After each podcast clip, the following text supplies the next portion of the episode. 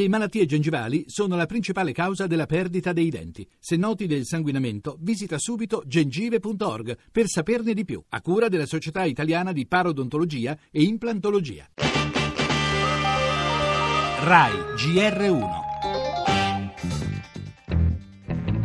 Da questo 1° maggio, con Anna Maria Carmelo, vi diamo gli appuntamenti per le lotte che faremo successivamente. Non pensi il governo che ci rassegniamo.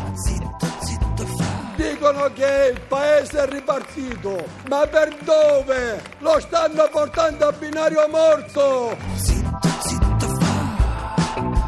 Le grandi riforme che noi vogliamo sono quelle che mettono al centro il lavoro in un paese dove ogni giorno muoiono 3 persone per il lavoro.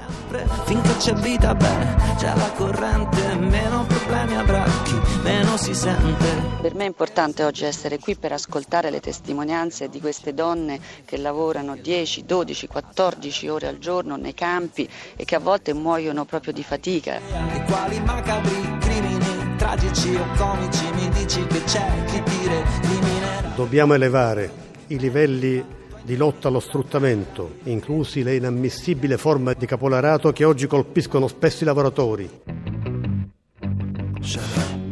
Dal Quirinale a Genova, passando per Brindisi e per i concerti di Roma e Taranto, nelle istantanee del 1° maggio l'Italia 2016, con il lavoro in cima a tutti i problemi, soprattutto il lavoro che non c'è, che è nero, che viene sfruttato, sottopagato, imposto dai caporali e gravato da violenze e ricatti, lavoro che costa la vita, lavoro raggiunto tardivamente e ancora più tardivamente pensionato. Così CGIL, CISL e UIL, forti di una ritrovata unità, promettono un maggio caldo al governo. Così le più alte cariche dello Stato sollecitano impegno e guardia altissima. E ovunque nel 1° maggio delle manifestazioni della musica risuona il ricordo di 2 giovani strappati con violenza agli italiani, Valeria Solesin e Giulio Regeni.